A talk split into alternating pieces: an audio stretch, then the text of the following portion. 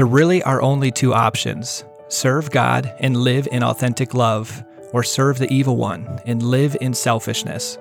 This whole life on earth is a battle between these two choices.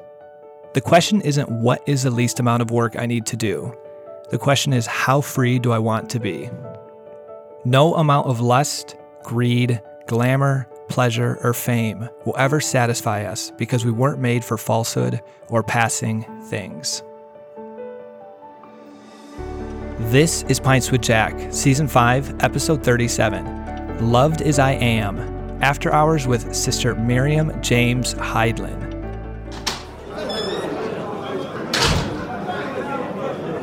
Good morning, everyone. Pints with Jack is your favorite weekly C.S. Lewis podcast where David, Andrew, and I break down and discuss the works of C.S. Lewis. This season, we've been talking about love, and we've worked our way through Lewis's book, The Four Loves. But today, we have a very special guest. This past month has been Ecumen- Ecumenism Month, where we've been speaking to people who love C.S. Lewis from a diverse range of religious backgrounds Calvinism, Eastern Orthodoxy, Mormonism, and Judaism. Today's episode could be considered a continuation of that month, since today I'm interviewing a Latin Rite Catholic who has clearly appreciated the works of C.S. Lewis. But she has also written a book about authentic love, which also ties into our discussion this season about the four loves. And so I couldn't be more excited to be interviewing Sister Miriam James Heidland. And she's a former Division One athlete who had a radical conversion and joined the Society of Our Lady of the Most Holy Trinity in 1998.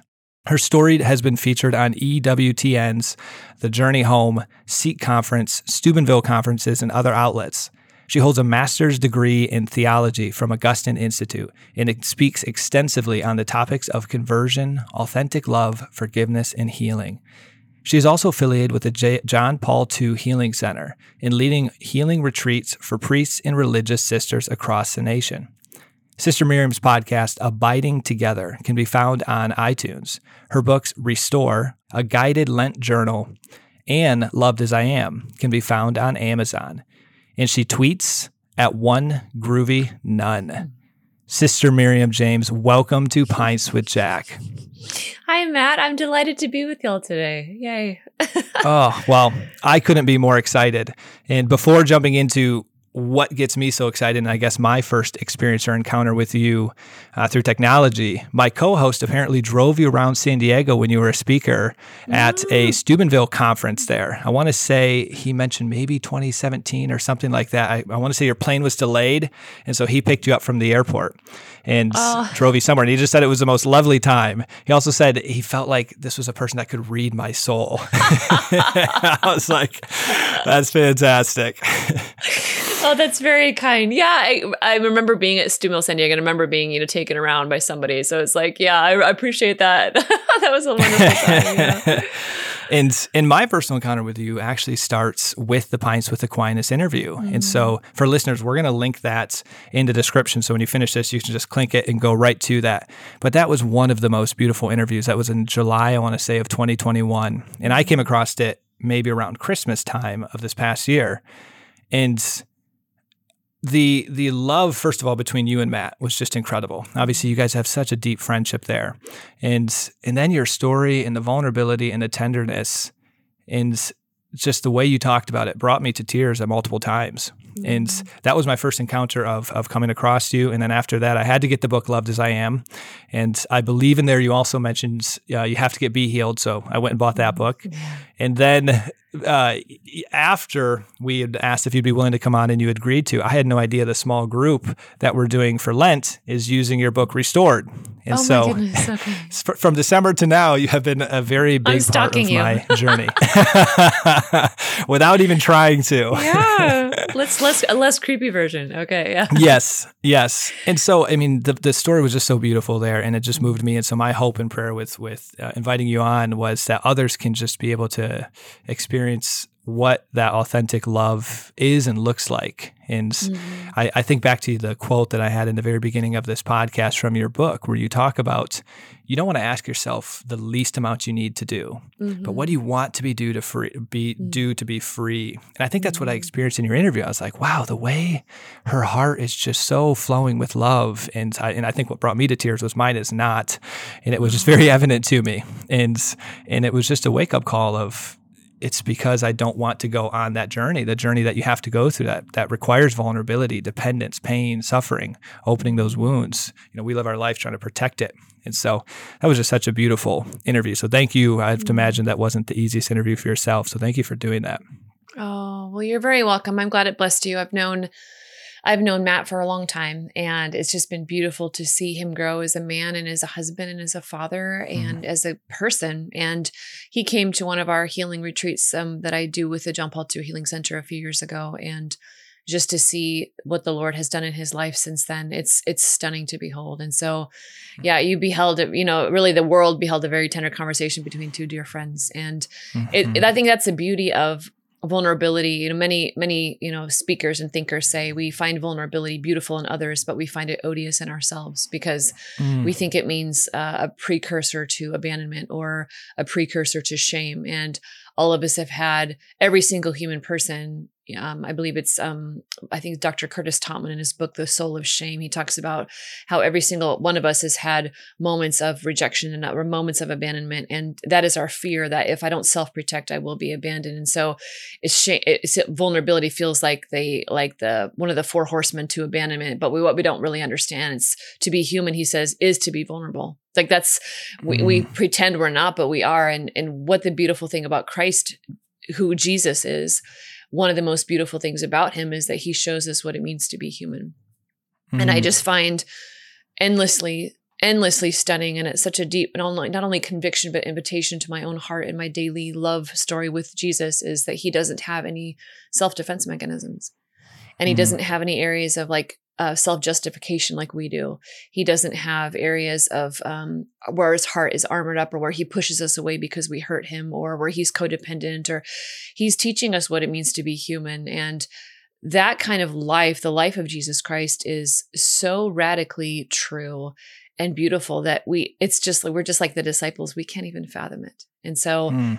especially in this Lenten season, or, you know, I think this will air during the Easter season, but that those yeah those that truth of who jesus is and what he's trying to accomplish he's trying to reconcile everything to the father in us to bring us to what it means to be human like it's just beautiful like that's the kind mm. of hmm. god that we have yeah well if he's if he's the role model too is it fair to say if we're opening ourselves to embark on this journey you know jesus was was incredibly vulnerable and it brought him to the cross that yeah. for us to do this we have to be willing to go through that journey mm-hmm. um, with that much kind of pain and suffering well, that's the life of Christ and it's his his life in us and our life in his. And I think mm-hmm. that's, you know, many times we talk about suffering and we talk about healing and we say, you know, does Jesus want to heal me? Does he want me, you know, does he want me to offer this up or should I just redemptively suffer? And and how about both? Because uh, Dr. Bob Schuchts, the author Be Healed, he says suffering in communion is healing. So mm-hmm. when we talk about how our our you know if you if we all think of our you know just very reverently with Christ if we all consider some of our deepest wounds one of the fears we have in those wounds is that I'm all alone there and that nobody understands that I'm by myself that I'm isolated and I can never let anybody in and so what Jesus is showing us is he's he comes and this is not just theological pietism like the the truth that Jesus comes to us as a man he comes to us as a human being he, he's a man like us in all things but sin and he takes on our sin he takes on our temptation he takes on our hunger our thirst our desires our fears our disappointments and and he's bringing us into his life and he's sharing his life with with us. So that means, you know, from that's one of the beautiful things about the covenant of our baptism is that we're never alone. We are never alone. And that mm-hmm. change, if that's true, if that is true, that we have a covenant that the Lord makes with us in baptism, and a covenant says, I am yours and you are mine forever. That means it gives you and I the safety to allow everything to come out. It means that you and I are never alone. We're never by ourselves. We are never left to figure it out by ourselves or try to, you know, work harder so you can be more lovable. Jesus, that God doesn't think like that and that, that mm. that's a radically different way of life than what most of us are used to and you spoke you spoke so beautifully on I think you did it on the Matt Fradd podcast, but then also I listened to the is it Restore the Glory podcast mm, where you mm, also were yeah. on there. And you know, I had the great joy of interviewing Father Mark Mary maybe six months ago, and he spoke yeah. very similar and uses almost the exact same words that you use that Jesus honors us. Like he's so mm-hmm. tender and caring. Because in his case, I'd asked him, you know, after you decided to become a priest, you know, was there some deep, strong doubts where there's parts where you were really having a hard time? And he actually said he felt like God honored him on that. He didn't give him mm-hmm. more than he couldn't handle. He was very tender mm-hmm. on that journey because he gave his heart and his life over to him. And that's something probably due to my own wounds I struggle with trusting almost that love yeah. and that tenderness and that compassion and and you almost mm-hmm. think of mm-hmm. like what a human would do when you're vulnerable rather than yes. Jesus and you use mm-hmm. that same language I remember Jesus was so mm-hmm. honoring mm-hmm. oh he is and and I think you made a really great point there of you know what do humans do when we're vulnerable like like those mm-hmm. experiences that we have and I've never met anybody so considerate of human free will other than Jesus you know, God. Mm. I don't, you know, the divine, you talk about the divine and, the, you know, Jesus is divine and human, but you talk about, you know, God is the divine family, the divine persons, and Father, Son, and Holy Spirit, and how in our creation we're given the gift of free will. And God is the only person who never will ever violate it. Like you and I all the time, we're trying to get people to do what we want them to do and think it's their, their idea, but it's really ours, you know, and we want to control and we want to, cause we're afraid. And so we try to tell people what to do or we try to dominate or we try to, yep. and we, that's just our way of self protection. But the Lord, um, the Lord does not do that. And I tell you, as I, I just continue on my journey, like, thank God I'm, you know, always on a journey because love never ends. And it's like every time I get to a new level of healing in my life, I'm like, okay, Lord, is this is the place where you're going to reject me, or this is a place where, you know, eh, you're going to tell me I need to do this or this. And the Lord always speaks the truth to me. He always does. And in that truth is a deep reverence for me as a person. And that gives us the safety because like we we talk about how we only heal from what we feel safe to heal from. And so safety is what gives us the ability to open our hearts to let down our guard to be seen um, and that it comes through the love of god which he reveals to us through over time little by little mm. well how about uh, we start with you know we kind of just jumped in here i love when when these questions just kind of pop up but how about we take a step yeah. back and start with uh, as, as, listeners are already experiencing, you just have such a beautiful heart, and you have a journey that uh, wasn't always easy, uh, mm-hmm. to say the least. And um, and then you had an encounter with authentic love, and now that authentic love is just pouring out of you. What what was that journey like, um, kind of prior to the encounter, and maybe after the encounter? You know, all of us have.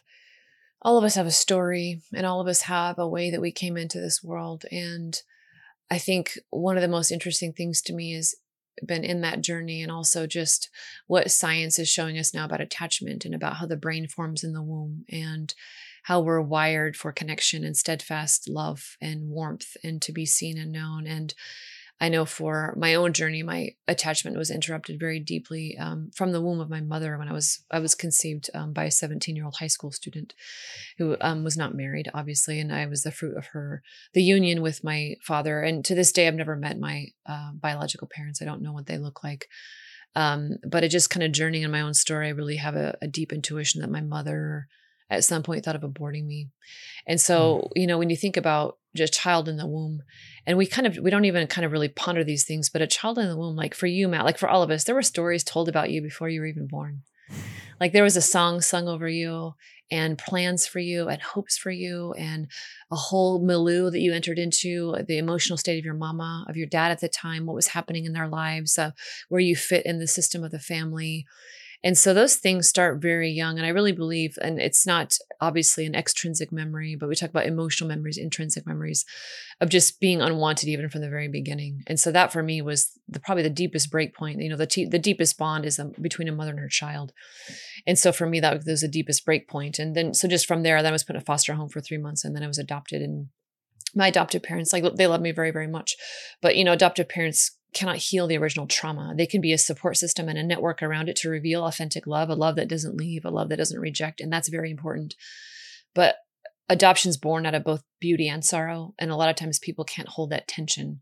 And so, um, adoptive parents can't heal the original wound. They can be there with to process, but the, the child must go through that journey of the questions and and the and the wound of abandonment and rejection and and it affects every child differently uh, but i know for myself those were deep places and then i was sexually abused at the age of 11 and then I started drinking when I was 12.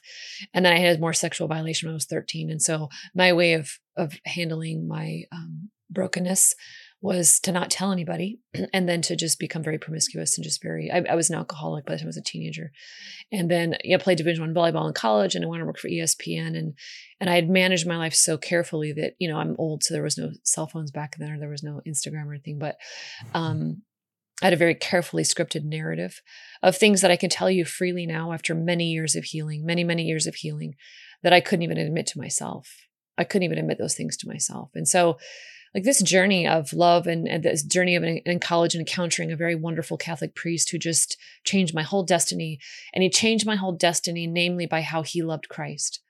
And that is why I will never tire of speaking about the power of personal witness because you cannot fake that. There's a lot of things in life you can fake, but you cannot fake an authentic life with Christ. And he wasn't perfect. Nobody's perfect. And he certainly had his own part of his own story, but he was wonderful and holy and funny. And he would tell me the truth, whether I wanted to hear it or not. And I just remember at that time being like 21 years old and just looking at him one day. And he was like this big, like six foot two priest from India, just like rather posing figure. And he was looking down at me. And I just, I could see Jesus looking at me through his eyes.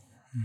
And I just, and he was radiant. He was so beautifully radiant. And I just looked at him and I said, Father, I don't know what's happening. Like, I don't know what that is. I don't know what you have, but I want that.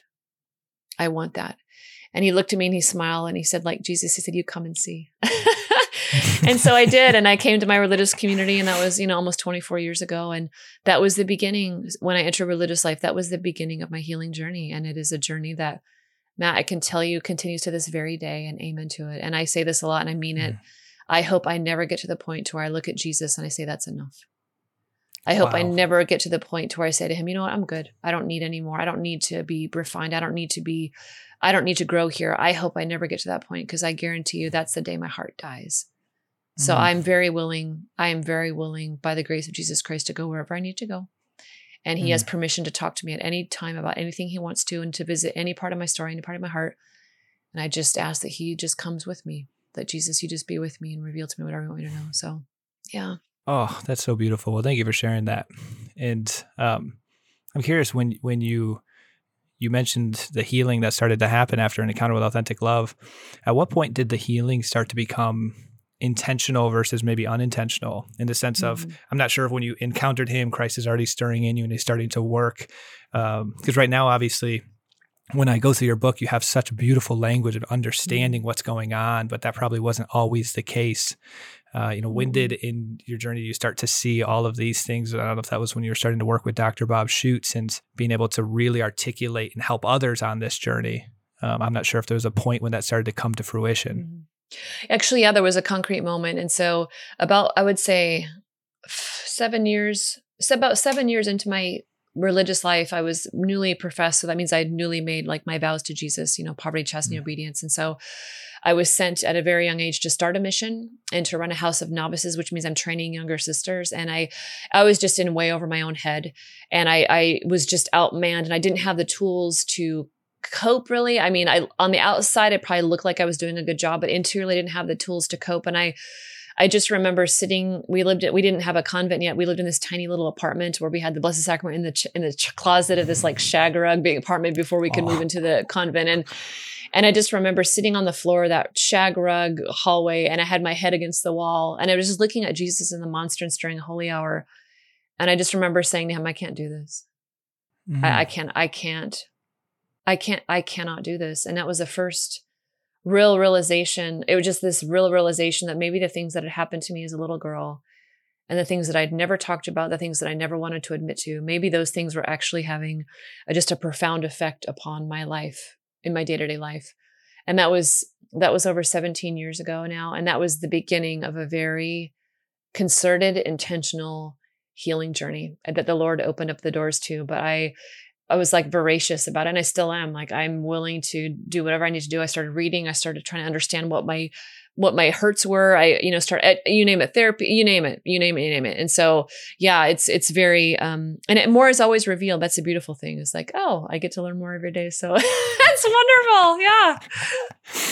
Well, I'm, I'm, I'm encouraged. Uh, uh, uh I struggle with that word, but encouraged to hear that because I had a, Mhm. something a little bit similar, and I won't go into details here, but maybe for the listeners at some point in the future. But as you know, I became Catholic more or less, really dove into it with the the Rosary and the Mass daily and adoration, maybe 2014, 2015, and things were going beautiful. And I didn't really realize the wounds that I had. And then it was Mhm. 2020, the pandemic, that really started to reveal them. And then I thought, okay, this is just external stressors. It'll all rectify itself when it's done. And then I realized, wait, no, this isn't. And it was the first time they kind of came to the surface. And then it was your interview that really made me, if I had to put a decisive moment, like I have to get intentional about this. Wow. I always I described it to a friend recently. I was like a high functioning wounded person. You, know, you can really go through life just kind of So surviving. Mhm. And I was like, I want to thrive more than just survive. Uh, and so that's that's what my hope too with listeners as they hear this is this can be maybe a moment that spurs them into realizing that there's another level of intentionality that can be just so beautiful with Mhm. this. Mhm. And I was intending to jump to a little bit of C.S. Lewis here, but we can always circle back to that later. I'd Mhm. I'd love to hear, you know, when you when a person becomes intentional, let's say someone is listening to this and says, you know what, I do see that I might have some needs for this, and they want to get intentional on this healing journey. Where do they begin? What's kind of that first step or that stage in the process of something like this? Mhm. Whether they're already have a strong relationship with Christ or maybe they have a quite a weak one. Like what does that beginning stage look like when you try to Mhm. get intentional? What would you recommend to them to start Mhm. that journey? Yeah. I, I would turn I would recommend them to to sit with the Lord and just ask the Lord first of all to admit it to the Lord many times like like it really does say in the 12 step meetings you know our first the first step is admitting that we have a problem and our life is unmanageable and is sitting with the Lord and admitting Lord whatever and I we always talk about like our most pressing symptom so all of us have like a most pressing symptom so and like you said just so beautifully and I just want to honor your heart there and your story of Mhm. of just the um, of the wounds coming to the surface, which feels like death, doesn't it? And it's like I've tried so hard my my whole life to get these things to go away, and now they're just coming to the surface, and I can't stop it, and it feels like a death. And it's like at those moments we have a decision where we can push them down again, or try to, or try to mediate, or try to medicate. Or we can sit with the Lord and say, Lord, uh, this is unmanageably to be with me here, and I don't know what to do but I need you to be with me. And so I think understanding that we don't go into these places by ourselves and that the Lord allows them to surface and the Lord I, I Jesus I've been praying about this a lot lately that Jesus says I am the way. I am the way, the truth, and the life. So if if that's true, so like we can test it out. So if Jesus really is the way, if that's true, that means there always there's always a way through everything. That always, and that way mm-hmm. is Christ. And so even though we might look at our hearts and say, well, gosh, I've got a million pressing symptoms, it's like a ball of yarn well what is the just what is the first right step for you and what is that first thing for you and so and i think going from there and because it's easy like for lent like we give up 600 things and by the friday of lent we're like already it's like i'm like dude just pick one and just just pick one thing and do it well you know? And if it, it that's fine if it breaks you like we don't we're fine with that but it's like oh my gosh you know? But yeah i think that and i mean i recommend to christians of every denomination of um, even like non-believers like the bob's dr bob's book be healed is so helpful in kind of parsing that out of like where where do you go like what is what is the next right step but i think pretending like so we all have a choice every day like when these things come to the surface i can i can i can turn to my self-reliance and try to manage it myself and try to fix it myself and make myself seemingly lovable or I can sit in these Mhm. places of vulnerability and dependence and just say, Jesus, I will let you love me here and show me the way. And the Lord always does. And it might not be instantaneous, but if we keep pressing into that with the Lord, He will show us. I mean, it might be hard for us to accept, but He'll show us the next step forward. hmm When I felt like in my own personal journey that the well, the first step before I got to the intentionality, it was it was very it was a very saddening time because I, I felt in 2020 I was like, you know, was this last five years all fake? Was I never Mm. really in love with Christ? Because when you start Mm. seeing the symptoms of your wounds, you start to really question Mm-hmm. whether you're a good person, whether this was Mm-hmm. all. I mean, how could you be living this way, going to mass, praying the rosary, doing all this stuff, and yet all this stuff is still causing you to act out in ways that's just not um, in line necessarily with um, sure. loving people, authentic love. And so I really Yeah. went through a dark period emotionally, just really questioning the goodness of my heart. But then it was well through reading some of your stuff that I realized no there's there's there is this might be the Lord inviting me to another level uh, of just mm-hmm. trying to go mm-hmm. deeper with him and it might end up when mm-hmm. I look back being a blessing in disguise that this eventually came to the surface and that gave me a lot of hope mm-hmm. and then what was so helpful for me in the journey was really looking at the symptoms and then like the doctor does of like my own life what yeah. are the ways that keep repeating themselves and then okay yes. what's the root under it for me out of your uh, I've been enjoying your Hallow stuff with the, oh, the baptismal yeah. identity and the the mm-hmm. suffering. So listeners, by the way, go check um, Sister Miriam James and Dr. Bob Schuchts stuff on Hallow. She actually has ways that'll help pray you through mm-hmm. these different wounds. But for me, rejection was a big one, and so I yeah. could start seeing how this was constantly manifesting itself. Mm-hmm. I'm like, oh, this makes a lot of sense. Yeah. Um, and then I got to a point where I could recognize almost like exactly this everything that's wrong, almost. Mm-hmm. But then one question I did have was, all right, so I feel like at the self-awareness stage, I can see the the the identity and how I'm placing in the wrong stuff. I can see the way it's playing itself out. I can almost name the things that are happening. But then it still keeps struggling with it. Okay. And like what what combination of whether it's you know prayer fasting is it sitting in silence? You know what are some of the tools that can be helpful to getting to that next step after awareness and understanding of inviting christ in? I guess maybe the way i'd phrase this is what does it mean to invite him in? Is it just sitting mm-hmm. in prayer in front of the blessed sacrament and just saying lord please and just naming it? Uh, are there some tools that we can use like a novena with some fasting? I mean what would be some suggestions that could be helpful tools on that journey to after awareness to actual healing Mm-hmm. Mm. Oh, those are good questions. And I, I can hear, as you're saying that, I can hear those little places of your heart. and they're very, they're very tender. Like those are the little places inside, right? And they're very tender. And I just want to honor those uh, because those oh, are the places that. we often, those are the places we often shame ourselves. And we say, like, what the hell is wrong with me? Like, mm-hmm. I, like you said, I go to mass, I pray the rosary, and these little places that are so in such need of love and to be seen and to be cared for and to be spoken to and kindness like those places keep just trying to get my attention and they and it's so easy for us to try to shame ourselves into a conversion or criticize ourselves into a conversion and nobody's ever shamed or criticized into a conversion mm. and it's really in these places of sitting with the lord in these places and like what is whatever however we're acting out whether it's you know all of us have our own tendencies like and like you said beautifully matt like that wound of rejection you know i th- i think all of us have like one two or three like major like i call them break points in the foundation of our soul and like everything else is just variation on a theme. And um it's like those places and so so yeah what what am i believing about myself there you know what is this what is mm-hmm. this trying to tell me like what because that none of it's random it actually all makes sense like you said yourself it all makes sense it's like oh my sins my wounds actually they they actually overlap and they all make sense because uh-huh. it's me uh-huh. trying to stop the suffering or it's me trying to make sure it doesn't happen to me again or it's me trying to gain control like i think control and the spirit of control is one of the most powerfully like destructive forces in our life in so many ways of us trying to be self-reliant and control things or control other people or control god because we're so afraid. And so I think there's so many ways that Jesus heals us. He, he heals us through prayer, but he, and he heals us in that face-to-face relationship with him. He heals us through the sacrament of confession, which is a healing mm. sacrament, which goes to the roots of our soul. It doesn't just wipe away sins and kind of you know, we come out the same way we were. It, it does, it washes away sins, but the, that grace, that sacrament is so efficacious that it actually seeps into the marrow of our being and heals the root of our sin. Mm-hmm. Um, the Holy Eucharist is obviously Jesus Christ Himself, and so every day when I receive Jesus, I just say, "Jesus, come and come and be with me. Come heal me in the place I need it the most." And sometimes I know what that is, and sometimes I don't.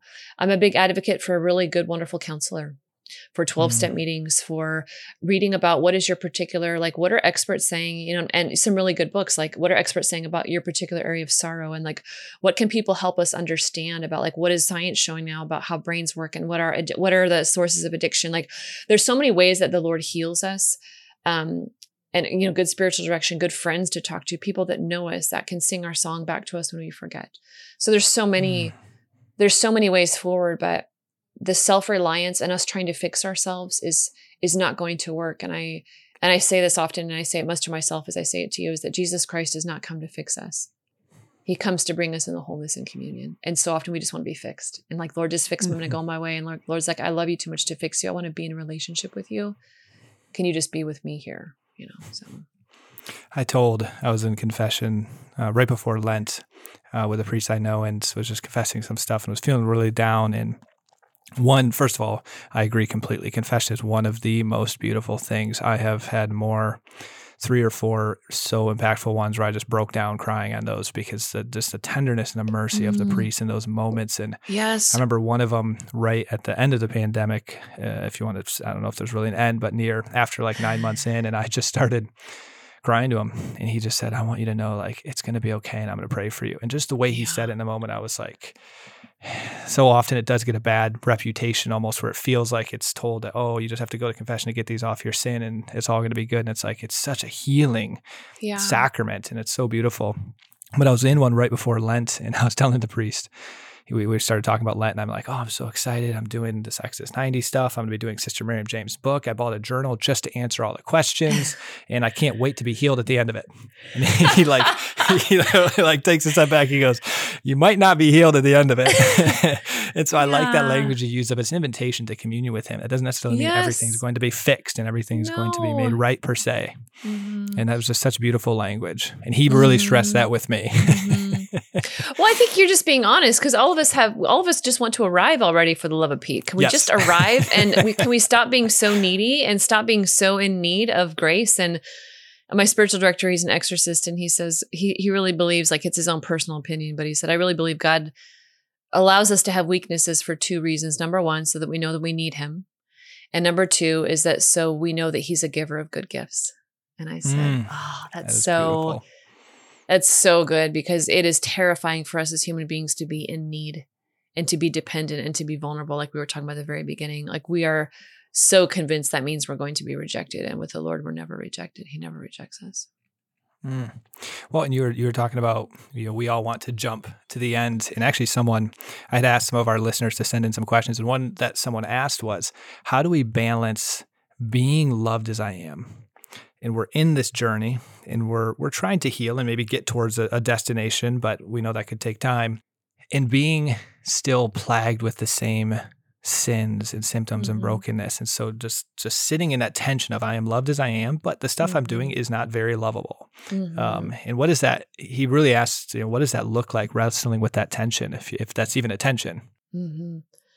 I think we all have those places of our heart of you know, Bob talks about very clearly about uh, where he says, um, behind every disorder, desire is a good and holy desire, an unmet need, an unhealed wound, and a hidden pattern of sin.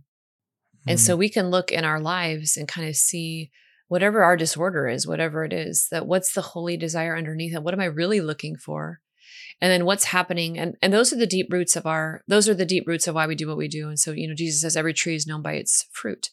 And so for us it's really when we sit with the lord and it's not like we're scratching at ourselves not like eustace right in the narnia series where he's the dragon scratching at himself. And I, often use that so often because people i think that's what we think healing is. I'm going to take my dragon claws i'm going to try to scratch off my dragon skin and i'm going to heal and it's it's just so hideous and so ugly and we so identify with eustace because we all feel shame and we hate the way our selfishness is like the golden ring around our arm that is cutting off our circulation and it bites and it's disgusting to look at and we just are so wrapped in shame. And it really is jesus as aslan coming to us saying you will have to let me undress you. Mm. you will have to let me do this. And the lord he get that means he gets to do this in his own way and in his own time because he's sovereign and he knows and he and he sees. And so I think sitting in those places of, you know, we can distinguish person with from behavior. And so we're we're always behaving out of what we truly believe. Like, you know, that's why our behavior shocks us at times is because we don't, you know, we have this kind of intellectual understanding and but then there's these little places of our heart, this theology of our heart, which has different beliefs. That's why Jesus is so interested in coming to sit beside us and to transform what we believe about ourselves, about other people, about God, about Him.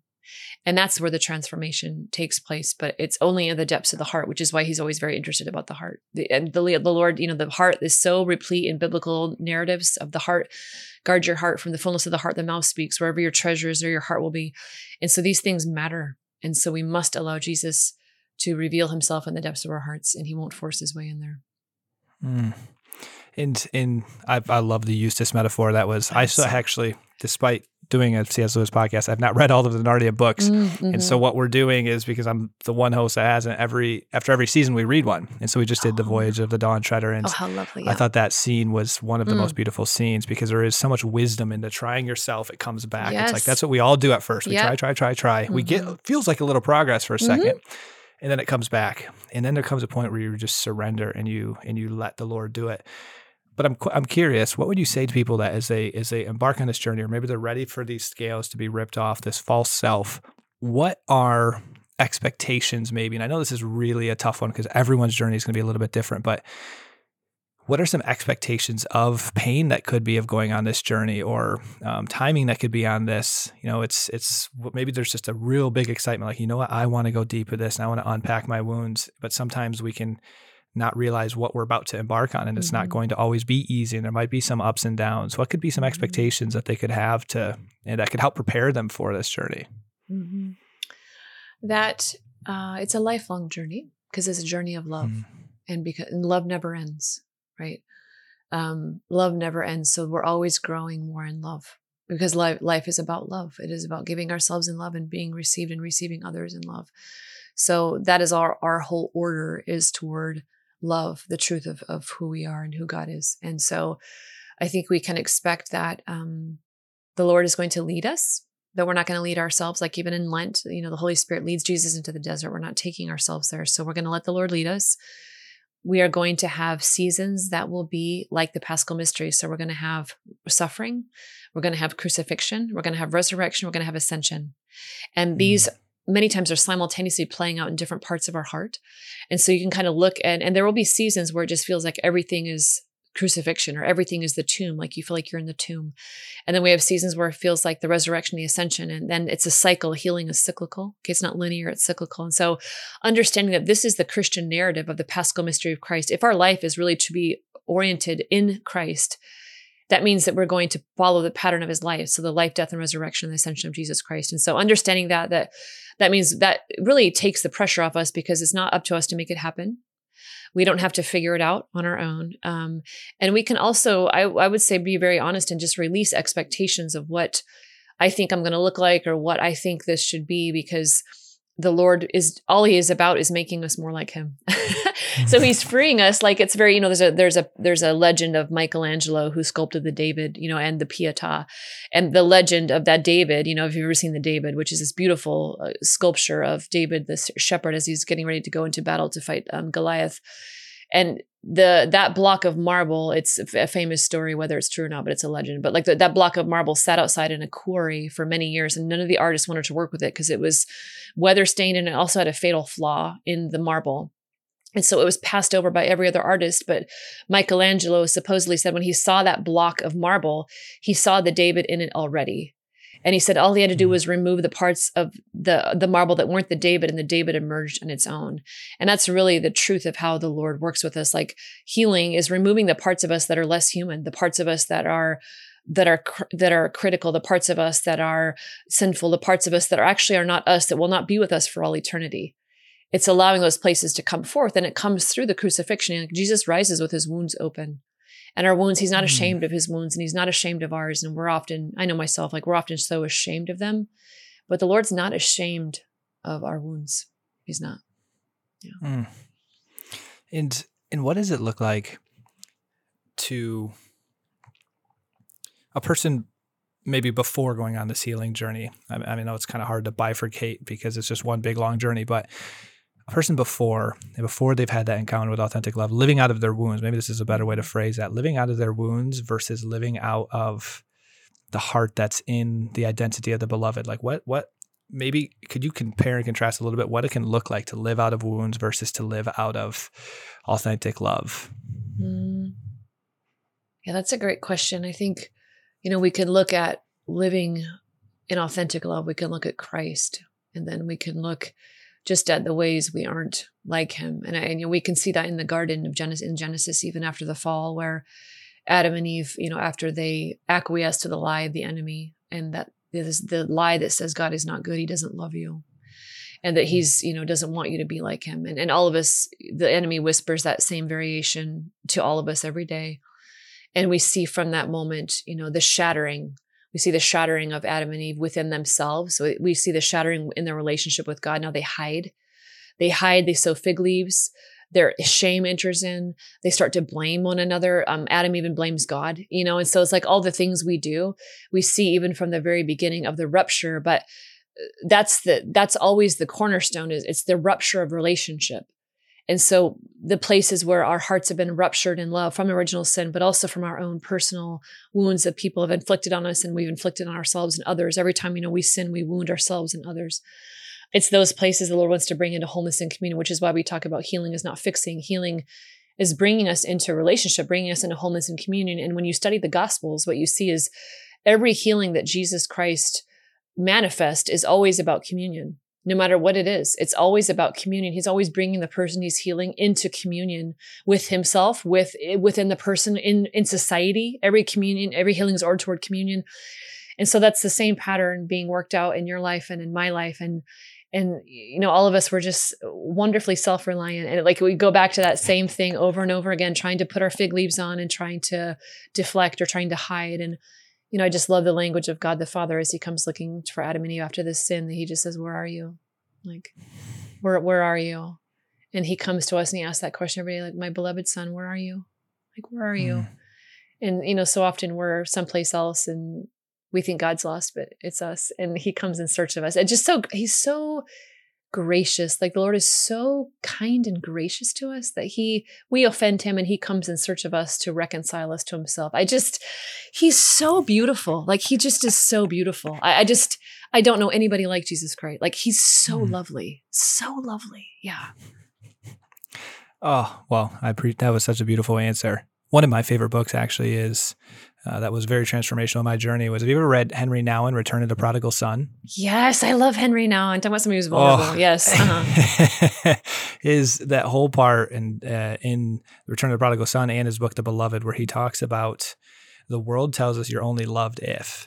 Yes. Your identity becomes in like winning that approval. Mm-hmm. And then the baptismal identity, you are like loved despite, like you are loved just as you are, was just yeah. the first time I think I ever came across this false self, true self, rooted in the mm-hmm. proper identity versus uh, the non proper. And yours just is taking this so much deeper for me. Uh, mm-hmm. But I mm-hmm. love that book.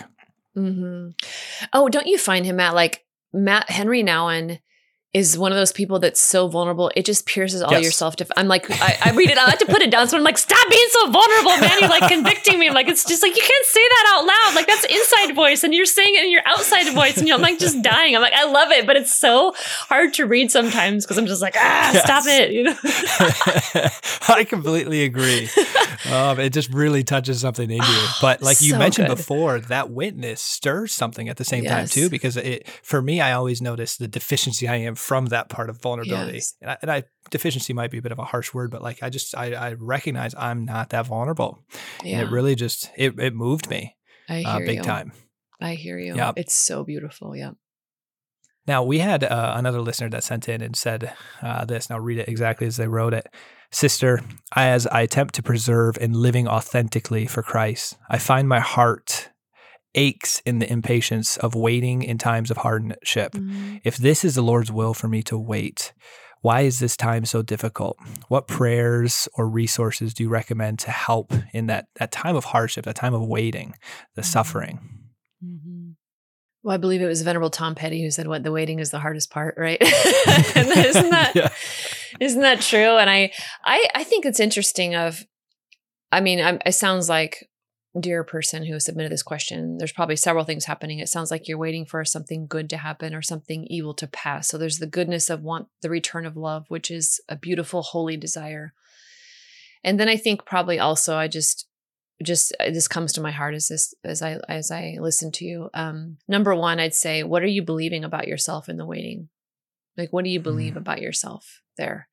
Because for a lot of us waiting means a lot of different things to a lot of different people. And it, a lot of it hits on stuff as children. Like when when it seems like god is not answering or that you have to wait what are you believing about yourself? And secondly like where do you want to try to control that? And that's part of it also is because the waiting takes the control out of our hands. And so how are you trying to control it? Because that can help understand like how we're trying to manage the situation versus like the surrender of just the day-to-day life of how jesus there's a wonderful uh, article that came out many years ago by a french bishop and a lot of seminaries use it in their seminary formation but even the title of the article is stunningly beautiful and the title of the article is the chastity of jesus and the refusal to grasp right the chastity wow. of jesus and the refusal to grasp and so he the, the, the bishop is talking about in the article of how jesus is the eternal son and he always receives from the father and he never grasps ever like Adam and Eve grasp, you and I grasp that Jesus, that's chastity is the receiving, not the grasping. And so what these, you know, what these moments in our life, these tests, so to speak, they reveal what's in our heart and they reveal the truth of what's happening in our heart. So where do I want to grasp to make it happen? Or put it on my own terms or get somebody to convert so that my life is better. Like, you know, it's codependency. So it's like, yeah, I just think these are really important things for us to sit with the Lord and kind of ask ourselves with the Lord these questions because it's going to tell us a lot about our hearts. Um, because you know when you're like a little kid and if you trust your parents like say they're late coming to pick up after school but dad said he'll be there and dad's always there so dad's going to come like dad's going to come mm-hmm. you're going to sit on a little bench you're going to wait for dad to come pick you up after work because dad's always there. And it's a difference between us versus like is dad going to come? Like if his dad is inconsistent and so yeah what am i believing about myself? What am i believing about god in this? Does god not care? Does he, those are really important questions and then the control yeah. Wow i appreciate that and as we get to the the last part of this, mm-hmm. uh, I want to circle back to a little bit of C.S. Lewis. Yeah. So the other way this sort of came about, the I, I, obviously I explained how I came across you and the impact that had, but never thought of you know, being able to chance to have this conversation with you. And then I was going through your "Loved as I Am" book, and I noticed in probably 70% of the chapters, the, t- the quote at the beginning of them is a different C.S. Lewis quote. So I sent in our co host group chat, I was like, guys, Sister Miriam James quotes C.S. Lewis all the time. and so, what has been your experience with C.S. Lewis? I. I'm not a scholar of C.S. Lewis. I want to admit that. Like, I just love him. I think he's beautiful. And his writings are so wonderfully, poetically, lyrically stunning in their truth and their goodness. And there's like this, it's like a sword encrusted in jewels that pierces your soul mm. so beautifully. Like it's, and I just, he is stunning. And I mean, I, I love reading. When I was a little girl, my mom used to read to me for hours. And I think that's where I get my love of reading. But she never read to me any of the Narnia series. And it wasn't really until, um, many years later that I was, you know, ended up reading the Narnia series book by book. And I, I found myself during like certain moments when Aslan would confront the children, I would start to weep like weep deeply and um, i was like well that's not normal you know? So then it, but it wasn't until until years later i saw a, a talk by a catholic philosopher named dr peter kreeft and he said mm-hmm. he was giving a talk on cs lewis and he said it's his opinion but i agree with him. He said it's his opinion. He believes that the character of aslan is most like jesus christ out of all of literature. And it kind of helped me understand like just the beauty of what was happening there. And so C.S. Lewis has come into my life in, in many ways, and I, I quote extensively from the Narnia series of just those deep and perennial quotes of a, a, children's story, which to this day I really believe has the best vision of heaven I've ever read in literature. Um, and so I think there's things about that that are timeless, that are, that are eternally true, no matter how much you want to redefine this or that, or try to say this isn't true, or that's not it. There's certain things you can never ever redefine because they are eternally true because God has them to be so because they're in line with what is keeping of the human person and who God is. And C.S. Lewis's writings are, I think, one of those things. Mm. And what uh this might be a little bit tougher. I'm not sure how your mm-hmm. experience with Till We Have Faces, but I heard you reference Till We Have Faces in well, one of our co-hosts, it's his favorite. It's mine and David's second favorite. We really mm-hmm. love The Great Divorce because the whole idea of ultimate reality being tough to be able to accept and we adapt and the angels come and help us on that journey. We, we really love that. Mm-hmm. But one of our co-hosts' favorite book is Till We Have Faces. Mm-hmm. And I heard you at the Matt Fradd interview mention the when we see him face to face. That's all there is. There's nothing else. So yeah, mm-hmm. what's what's been your experience with Till We Have Faces, and do you believe there's some wisdom in that in the healing journey? We did that book um, just before this past season. Dude, yes. I I'm sure I could I probably learned a lot from your book study, but I remember coming across it because I was giving a talk on or I was, you know, talking about Narnia and somebody was like, Hey, have you ever read Till We Had Faces? And I'm like, No, I never read that. So then I read it and I actually gave a talk at Seek one year about that whole thing about Till We Have Faces. And so that the the the face of the human person and then um i forget the main character but you know she had all these complaints all these complaints all these complaints yes, and like that's Orual yes it's so that's so true and she's comparing and she finds herself hideous and she covers her face and you know her whole life has just been like complaining and you know and you could boil all the complaints down to one it just was so good until she finally sees divinity and oh, his face is the answer. And it was so, I remember just putting the book down and just like, almost like Edith Stein when she wrote of Avila, like putting the book down saying, this is true. Like this is, mm. this is true of like his face, which is why St. Paul says, you know, we, we now see dimly as in a mirror, but then we will see face to face and we will finally see as we are seen and know as we are known and loved as we are loved. Like I really, I, I just, you know what, Matt, I really believe that you know, all of us in, in our life say, why, you know, why did this happen to me? Why do I have this? Why, why? And I, I really believe that every single one of us, when we leave Chronos and we enter into Kairos and we see God face to face, I think all of us are going to say, oh, right. Like, right. Like when we see his face, it will finally make sense and we will see that there could have been no other way. Even in the mm. most stunningly mysterious, sorrowful things, we will see that his way has been woven through the whole thing and we'll be like, oh, right. Right. You know. What a beautiful moment that's going to be. Yeah. Oh, yes. Yes.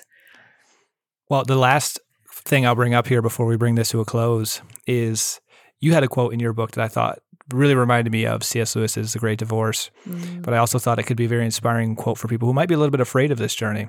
Mm-hmm. So often the healing of this of the deepest, brokenest, produces the most powerful light. Mm-hmm. And Lewis has this part in uh, the Great Divorce where the lizard on the shoulder representing mm-hmm. different kind of sins. People speculate what sin it represents, but the person doesn't want to get rid of it. It's like mm-hmm. they know it's mm-hmm. bad, it's there, mm-hmm. but you know what?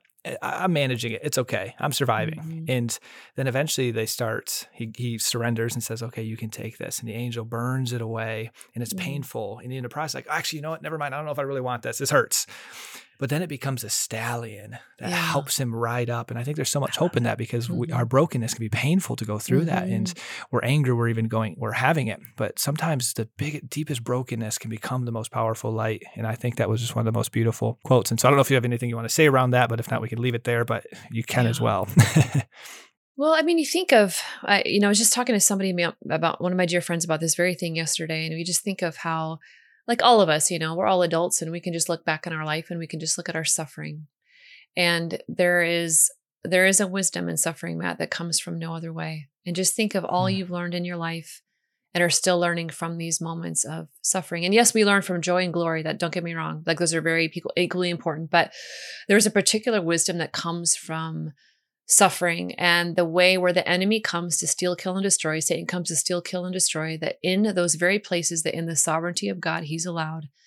If we allow those places to be touched by Jesus and to be transformed, we will love in a way and we will grow in a virtue in a way that is particular to that place where we love in a way that we could have not loved otherwise.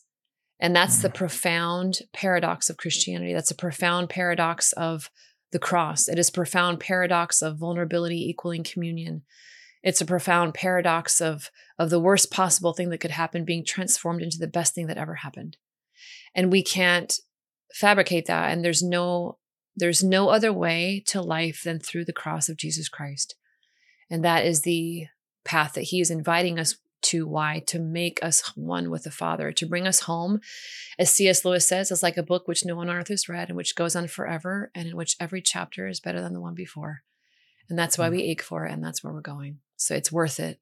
It's so worth it. Let's go. It's worth it. Yeah what a beautiful way to to bring this to a conclu- uh, closure. But before we sign off, uh, where can listeners find a little bit more about you uh, if they're interested in some of the resources that mm-hmm. you've written and uh, dive more into this with with you? Yeah, well, thank you. Uh, well, the book that you so graciously referenced is called Loved as I Am, and I wrote that about 10 years ago. And then I have a recent book called Restore, which you're going through through Lent, which is more of a just a kind of like, hey, what, here's what I've learned in the last 10 years, you know? So that's a, a beautiful glimpse into your heart. I have a podcast called Abiding Together with two of my very dear friends, and we, um, we we're in our 11th season now. We've had about 9 million downloads of our podcast. And so that's incredible. Um, yeah, it's just people just really are blessed by just our friendship and what we're learning. Like, we just, we're not perfect. We're just trying to learn like you. So that, um, I just, the, a lot of videos on YouTube, the Matt Fradd interview, like you said. Um, but really, you know what? My heart, my my real heart is that people encounter Jesus, like that people really encounter the particular love that He has for them and the truth of just your immense goodness, just your immense goodness. And God is for you. He's He is for you, and He's never leaving you. Yeah. Mm. Oh well, thank you for that and thank you from the bottom of my heart for coming on. This has been uh, the you. biggest honor to me and privilege. And uh, like I said, I was so nervous for this one because just the impact that you've already had in my life, and it was just felt like God bringing us all together. So thank you so much for coming on, uh, and really greatly appreciate it. Oh, it's been an honor and a blessing, Matt. Thank you for sharing your beautiful heart as well. It's been a lovely gift to spend time with you today. Yeah. Oh, you're welcome. Thank you.